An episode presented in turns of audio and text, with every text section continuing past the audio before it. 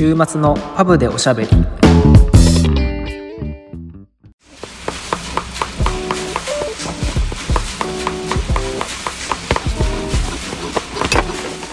このポッドキャストはフレームメーカーのケイトとシューメーカーのサトシが仮想パブ併設型ビスポークスタジオからイギリスとものづくりをテーマにお送りしています。はい。ということで今週のスタジオのテーマははい。ビスポークの値段とオーダーの仕方についてです。はい。はい。値段ですか？値段です。どうですか、なんかどのぐらいだと思いますか？聞いている方は。いやなんかいや今笑ったのはあのさっき一回撮ったんですけど あのマイクがねスイッチがオフになってるっていう多分ポッドキャストをやってる方あるあるのミスをしまして全く同じ流れで 喋ってたからちょっと笑いが出てしまったっていうそうですね。はい。まあまあいくらかっていうことですね。そうですね、はい。まあ大体まあね先ほども話したようにとか。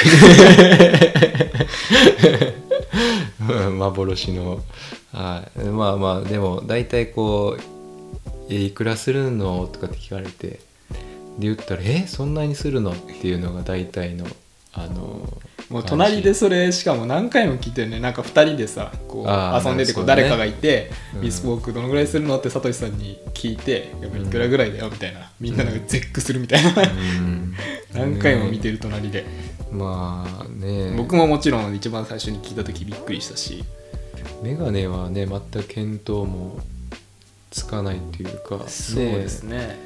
全く分かんないけどまあうちのそのビスポークの値段から話すとまずそのうちのあのキュービッツのもともとコンセプトみたいなのがあってファッションで使うそのまあメガネの敷居をこう低くするっていうのが結構こうコンセプトにもともとあって、うんビスポークの値段はおそらく他でやってるヨーロヨーロッパでやってるビスポークよりももうはるかに安い価格で多分やっていると思います。なるほどね。で一番アンダーでうちは300大体50ポンドぐらいが一番アンダーですね。ただそのアンダーになるとビスポークビスポークってもしかしたらこれは言わないのかもしれないけどもともと既製品があってそれをサイズとか色とかを細かく指定ができるっていう一からこうねもともとビスポークってビースポークンから来てるってよく言うけどそのねお話をして、うん。もう一から話しながらこう作り上げていくっていうのがビスポークだけどまあそういうのではなくて、まあ、既製品をちょっとずつこう変えていくっていうのが一番アンダーのラインで。そもそもが規制がいくらよ？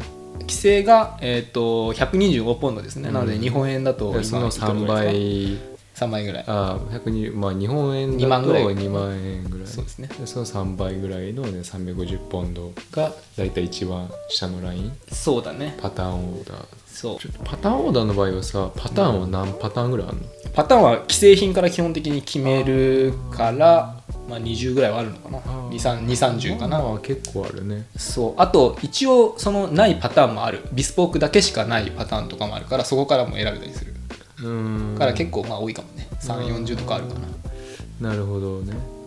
そう。でまあそのね一からそのデザインを決めてあのお客さんと顔に合わせて一からデザインを決めれるってなるとえーそれが500ポンドちょっとかな。うん。5600ぐらいかな確か。それは完全なビスポーク？完全なビスポーク。うーん。まあそうやったらちょっと安いね。いやそのパターンからだって150まあそのでもデザインによるってことやろ？突飛なデザインはささすがにさいやそうこれそうはちょっとちょっと値段が上がったりりとかね。するけどまあ大体5600ぐらいで作れる感じなのかな、そのビスポークになったら選べる材料が増えるとかっていうことはない？選べる材料は決まってるかな。でもそのまあうちで作れるのは、まあ、アセテートって呼ばれる、まあ、基本的な、まあ、メガネでよく使われるプラスチックの種類と、うん。あとはあのホーンですね。あのうん。水牛の角。ね。から自然素材から作るやつで。どっちが高いの？本。もちろん本ですね、うん。本 どういう反応が正解なんですか？まあまあまあまあそうですねあ月にえっ、と1本2本ぐらい怖い怖いポンって来るのが怖いもんもういやいや隣でニヤニヤしてるから話聞いてないでしょもう2本ぐらいねあそっちねそっちねそういうことでもう全然それはちょっとちょっと裏から来たわ、るほどね、えーそれでそんな感じですよ。それそれでいくらぐらい本は多分 1000, 1000とかじゃないかな。あー。多分。でも逆にあれパターンオーダーでもそれを使えるの？パターンオーダーでもそれで使える。プラス料金でねああ使える。だから結局は材料は全くなんていうの？あの逆に言えばパターンオーダーで十分というかあの材料選びたい材料はその中とビスポークでは全く別にね。そうだね。だから形とかそういうところに自分のこだわりを出したい人はビスポークにしてくださいよっていうそうですね。感じ、はい。そうあとテーマでそのビスポークのその仕方だけど正直僕はね僕ら作ってる側なのでテーマに挙げといて申し訳ないんですけどビスポークの仕方ってほとんどビスポーク取ってるところまず見たことないから僕は。ああんまり分かんないんだよね。それはどこのお店でもできるの？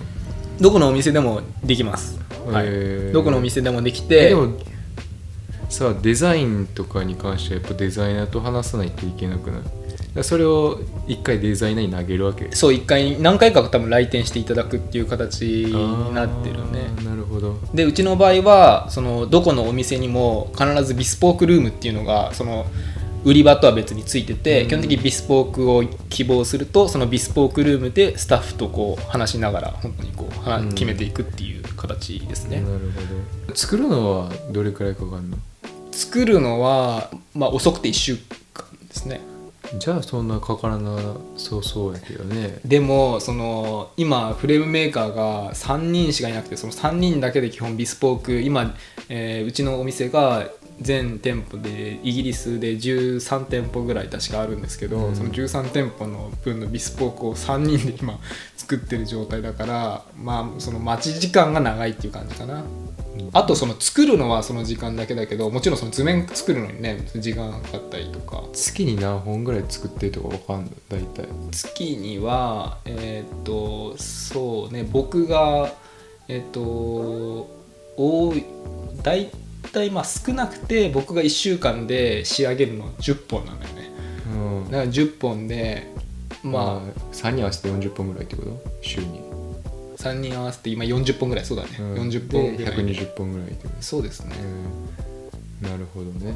ね。そう考えると結構ビスポークオーダー入ってるんだなと思うね。まあそう、あんまりなんか月何本作ってるとかなんか。まあでもビスポークルームもさわざわざさそのあるぐらいだからね。やっぱビスポークある程度オーダーないとやまあやるねやってられないっていうか。そうですね、ままたたやっぱ規制の方が売り上げはあれもちろんもちろん本数、うん。まあ、売り上げはどうか分かんないけど本数的にはもちろん既製品の方が出てるしそのビスポークも結構そのお店のお店によって出てる本数が本当まちまちでめちゃめちゃビスポーク出るお店と既製品しか出ないお店とあってねまあ場所で言うとねあそこのまあ、ジャーミンストリートっていう、うん。あのセント・ジェームスっていう本当にこう高級店が並んでる靴とかねもう。グリーンパークの近くのねそうですね。本当高級紳士ショッピング街みたいなね。メイフェアのところってこと近くですね、うん。あそこにキュービッツの店舗あるけどそことかはビスポークすごいやっぱり本あ数そもそも出るしビスポークをするお店が多いからね。うちのお店まあもね,、あのその近くにあるから、やっぱビスポークまあそういうお客さんが多いっていうことじゃないそうですね。ねそのパターンオンダーとフルビスポークだとどっちが多いの？やっぱパターン全然パターンオーダーの方がやっぱしやすいからそっちの方が多い、ね、78割ぐらい。うん。まあ7割ぐらいですうんね。やっぱそうですね。なるほどね。で結構メガネってその似合う似合うメガネが欲しいわけじゃないですかもちろん。うん。で似合うメガネって結構そのなんか僕もそのメガネ屋やってた時にお客さんによく言ってたんだけどなんか私こう丸メガネが似合わないとか四角いメガネが似合わないとかいう人結構いるけど、うん。このサイズだけ合わせとけば大体似合うんですよ。うん。なので大体そのビスポークやる段階ってその顔にこう合わせてみてで写真こう 3D とかでちょっとこう見れたりするんだけど、うん。こういう感じですよみたいなあなんか意外と似合うなっていうなんかその結局そのサイズだけ合わせれば結構似合う似合わないだけで言うと意外と満足できるっていううん。のもあるかもね。なるほどね。本当にねびっくりするぐらいサイズをぴったり合わせるとメガネって似合うから。でその既製品のサイズでやっぱ無理無理なことが多い。もちろんそうですね。やっぱその、うんぴったりっていうのはやっぱ難しい。難しいね。うん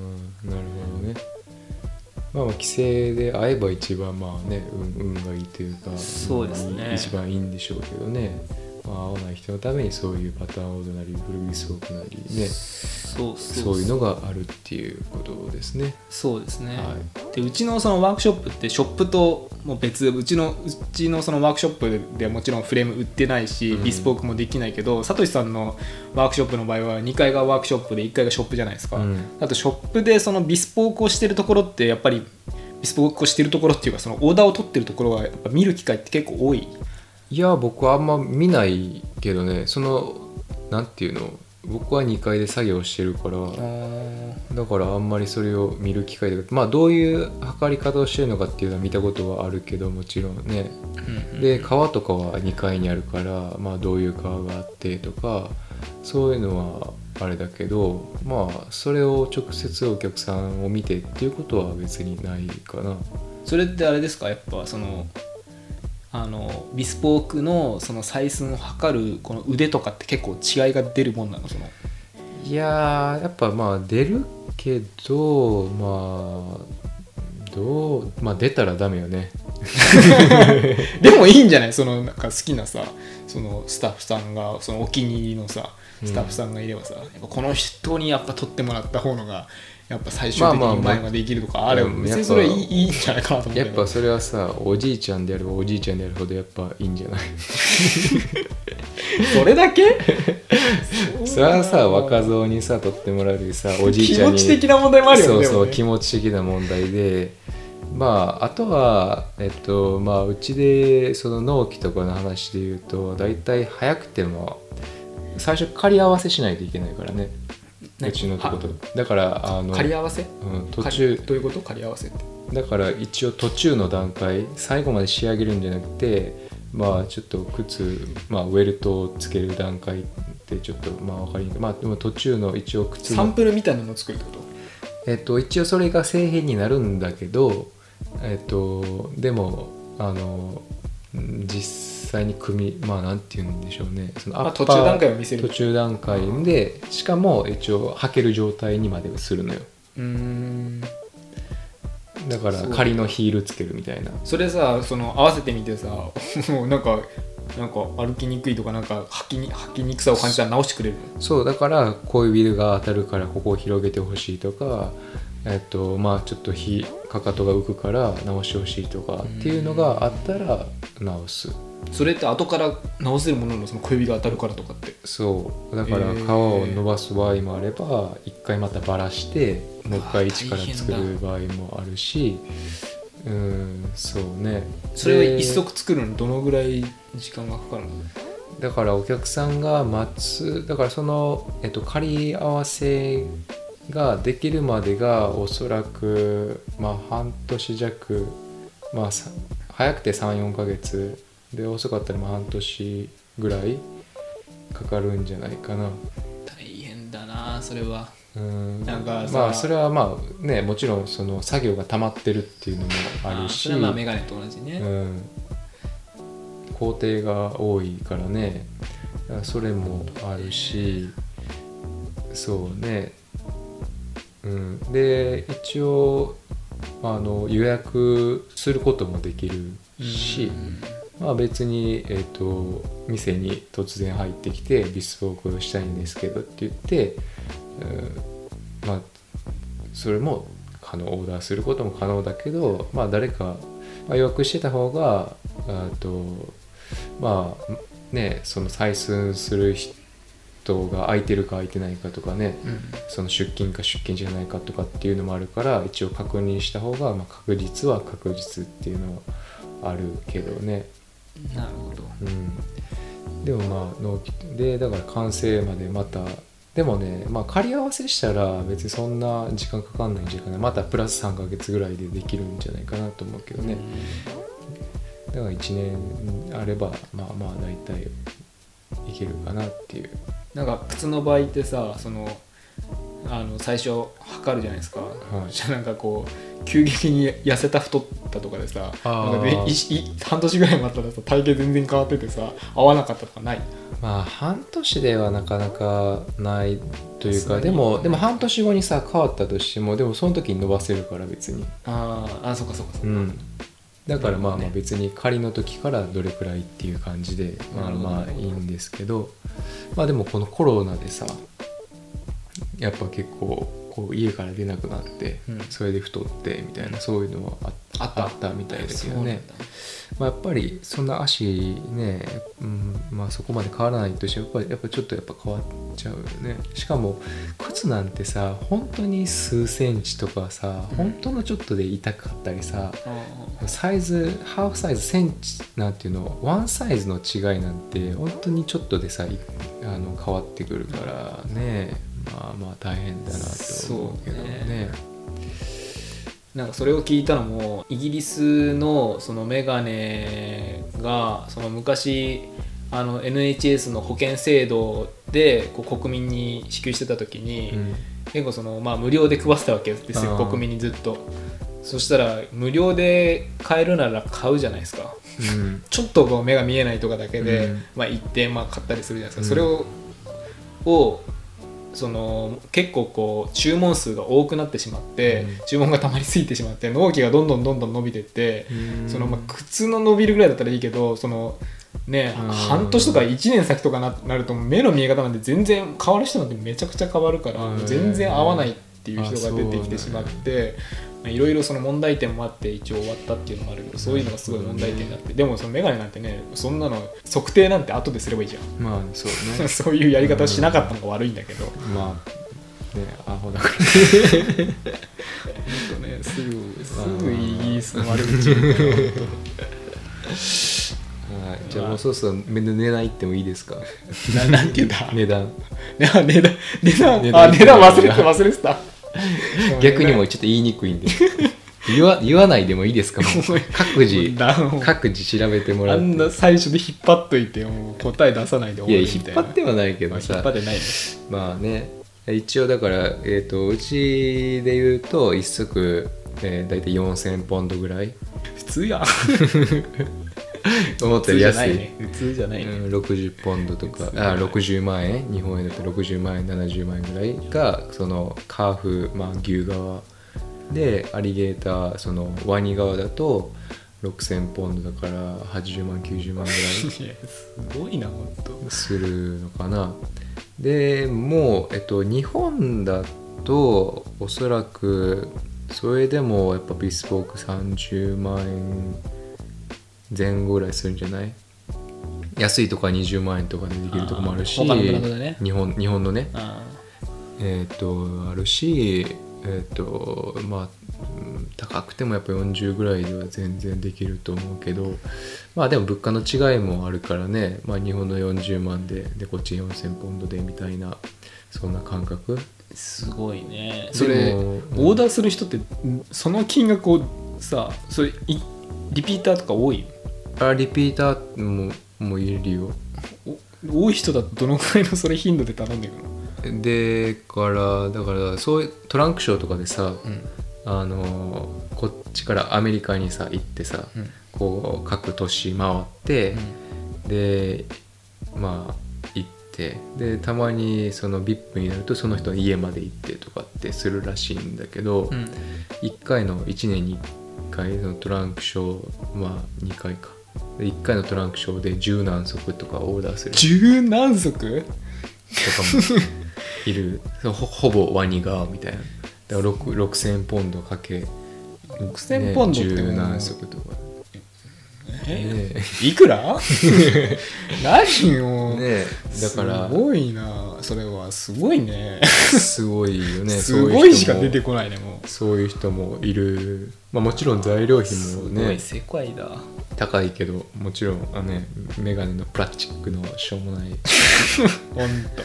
ほんとよくないこの人。プラスチックなさそんななガラクタとはやっぱそう値段が違うからさ、まあ、その原材料費が高いあとねやっぱ作業工程が、まあ、メガネの何倍以上の作業工程があるんでね。ね。確かにまあ原価はね相当違うよね。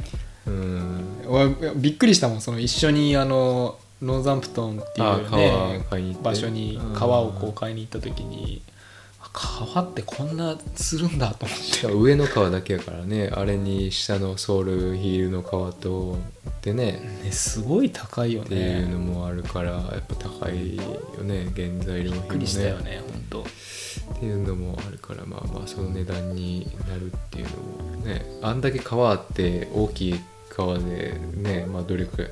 でまあその中から多分ね40まあどうやろうな。表側に使えるのは40%ぐらいなんじゃないかな。当一頭そのあー一枚買ってね40%ぐらい。とかで。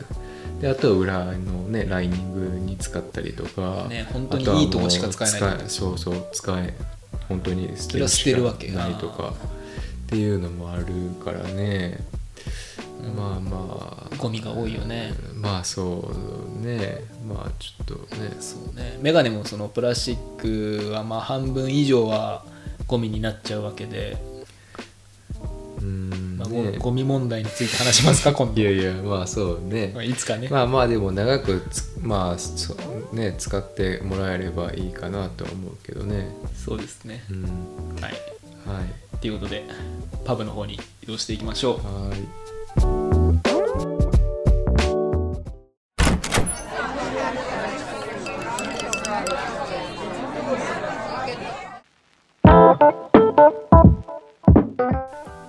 はいということではい。パブの方に今日も移動してきましたけど、はい。まあ、最近のまた僕の話になっちゃうんですけどはい。オックスフォードに初めて行ってきましておお 行ったことあります？よオックスフォーいやないよね。オックスフォードね。ドよかったよすごく。うーん。電車でだいたいえっ、と1時間ちょっとぐらいだったかなああ近いね。そう結構近いよ、ね、どどっから乗ったの？えーっとね初めて乗った駅だった。ブラックなんちゃら違う。うーん。あのーどこだっけな。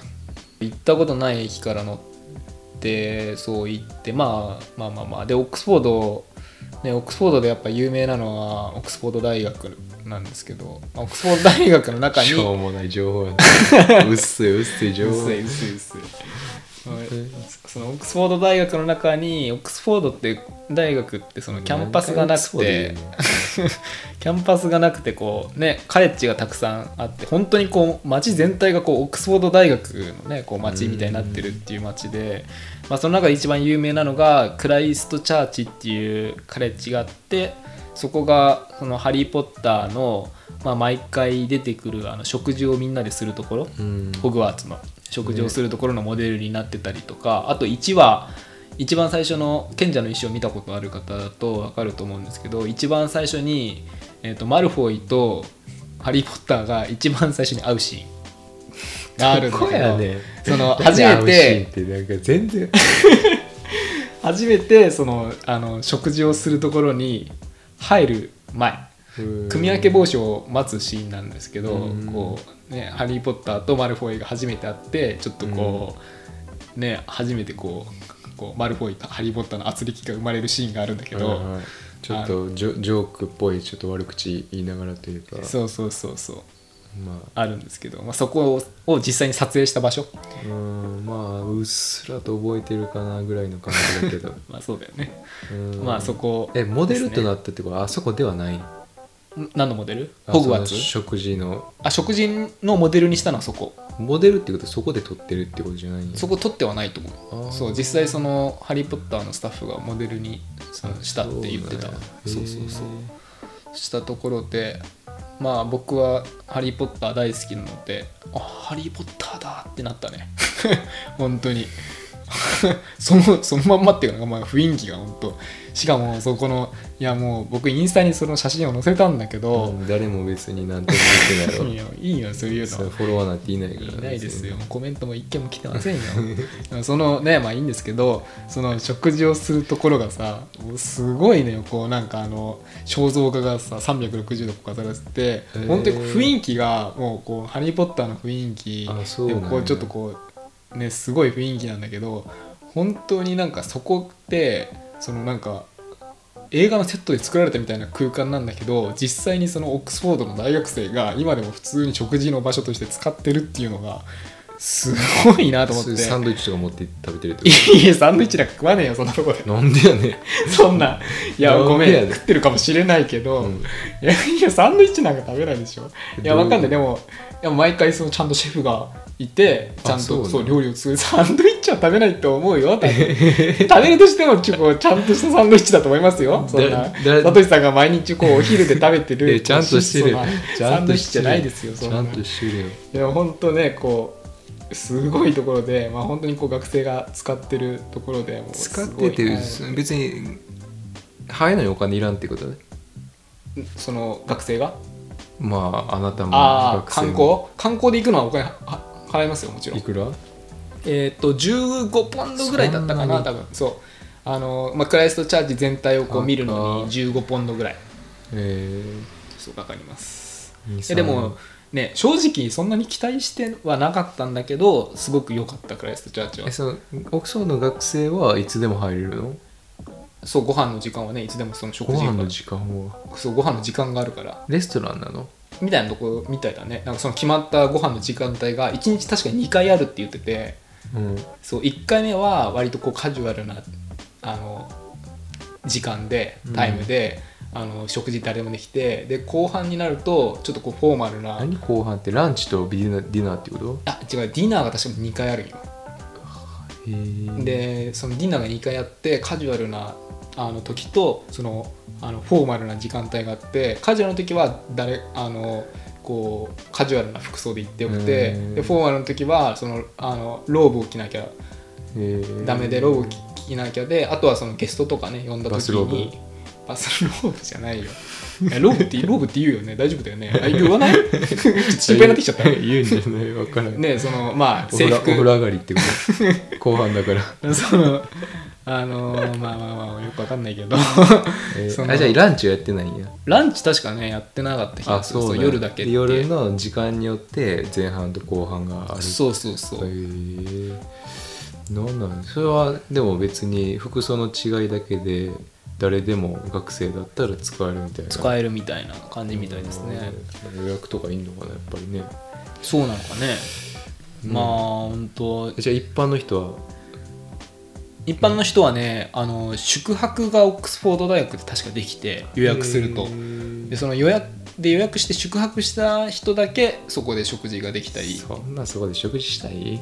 いや僕はねちょっとしてみたいなって思ったあでも食事してるとか見てないもんな。見てない。どんな感じでみんなね食べる食べてるかっていうのが。そうそうそう。だってさあの席にさ全員座ったらさ相当なキッチンがないと無理じゃない？確かに。キッチン？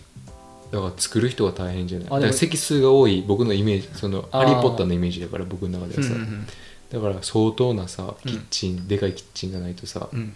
相当でかいキッチンあったよあそうなんや、そう隣にちょっとこうキッチンが見えたんだけど、うん。意外とこうねあのすごいこう雰囲気のそのまああの食堂の隣にあの普通の学校の給食のところみたいなキッチンがあった。ちょっとこう覗いたんだけどそこだけすごい現実的っていうかへー。だった。普通のこうね。なるほど。でもシェフの人すごいあの日本のこう給食のおばさんみたいな別に給食のおばさんをバカにしてるわけじゃないですけど給食のおばさんみたいな感じじゃなくてコックみたいな方がいましたね。給食のおばさん好きだけどね。大好きだけど。そう言うからダメなんで そんな感じですよ。いやでもそれでちょっとあの話したいのはそこじゃなくて、うん。行ったんですよ。で帰りにもう予約予約するじゃないですか。大体その観光地に行く時って行きと帰りをこっちって取ることがあ多いじゃないですかうん。電車？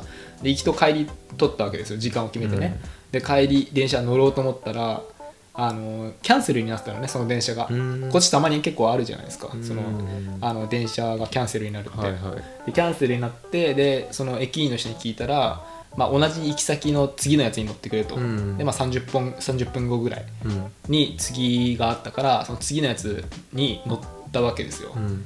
で友達と2人でそのオックスフォード行ったんだけど、うん。帰って友達が先に改札をその帰り着いた駅で出たのね。うん。で僕が出ようとしたらなぜかその QR コードが反応しなくてうん。開かないわけですゲートが、うん。でそれを駅員の方に QR コード開かないですっていうのを言いに行ったらそしたらその時間が遅いからダメって言われたのよ。うん。で僕がだからその、ま、乗ろうとしてたこの何時何分の電車がキャンセルになったんだって言ったら、あの今日この駅行きになった電車でキャンセルは一本もなかったって言われてう、ん。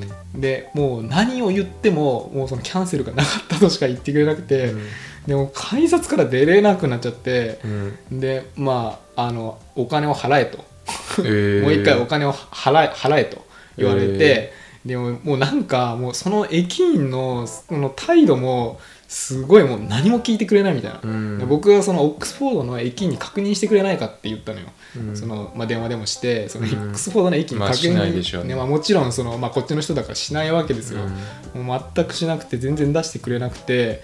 でもこれ以上なんかごねるんだったらそのあのチケットを買わないで乗ったってことで罰金で100ポンド払わせるぞみたいなこと言い,、えー。言い始めて。すごいね。あもう最悪やと思って本当もうこっちはさ英語マジで苦手なのにさ もう死ぬ思いでさ本当、あのもうできる限りのさ英語でさもう伝えてさもうしんどくて、そしたらなんかもうその人がちょっとこうあの違う人のところに行った時に違うこう 駅員の人にうん。もうあの説明して言ったらまああの普通に急に出ていいよって言われて。まあそりゃそうやと思うよ。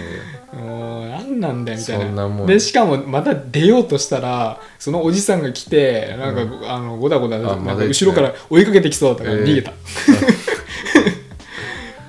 えーいやもうね最後の最後でねもう旅の疲れがねもう一気に来ましたね本当。なんでもう一人は抜け抜けれたんやろうね QR コード読めた、そう読めたのよ。なんか僕の QR コードだけ反応しなくて。あれじゃない？その同じ QR コードを使っまあそういうことじゃないか。そうでもさそれはそれで、まあ、別に話はまた別じゃん。もうその人そのおじさんに捕まってしまったのはもうその違う電車乗ったんだからまたもう一回その電車賃を払えっていうのをずっと言われたわけですよ、そうねしんどかった、ね、でもそもそもでも他の電車でもいいと思ってたけどね。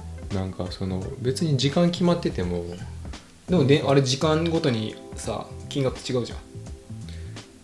うんなんかオフピークだったらいいとかなんかそういう感じのやつで。なんか結局いつも大体その時間のやつで取るけどなんか違う時間で帰ったりとかして別に何も困ったことはなかったけどまあちょっとなんかでもさ本当にそういうあのそういうなんていうのあるよね。なんかこ この人に聞いたらダメって言ったのにこの人に聞いたら OK っていうのが本当にすごくこっちだとまああありがちというかさ。そうね。僕もすぐその違う人に聞けばよかったんだけど、うん。もうその人に捕まってしまってもう払え払え払え払えもう僕から離れなかったから、まあその人ななんだろうな。そのうん。お金もらえるのかな？いやもらえないだろう。手数料でいや本当疲れましたね本当に。でもまあまあまあまあいい、まあ、経験じゃないかなっていう。まあこんな経験いらんけど。まあしょうがないかなっていう。まあイギリスならではの経験かなと思いますねかそういう時はさ「ああそうなの分かった」とかって言ってまあじゃあとか言ってね どっか行ってもう誰か出た隙にもう出るみたいなもうそれが一番いい気でももう一人やっぱそのもう一人揉めてた人がいたの。人同じ多分同じ要件で揉めてて。あそうやんな。だってキャンセルになってもんそしたらもうそのイギリス人はもうブチギレててそのお客さんは。じゃあどこで払うんだよみたいな。へ ブチギレて。てあもうあのぐらいこう払わないとダメなんだなと思ったね。ー。本当そうやな。でもちょっとあんなねちょっとこう引き気味でいったらダメなんだなっていう。ちょっとよ弱さ見せたらダメだからね。ね勉強しましたうん本当まあまあっていう感じで、まあ、イギリス来た時は、まあ、ちょっと思い出していただければなと。思います。そうですね。はい。Apple Podcast のフォローといいね、概要欄のリンクから Instagram のフォローとお便りをお願いいたします。ということで、また来週。週末のパブでおしゃべり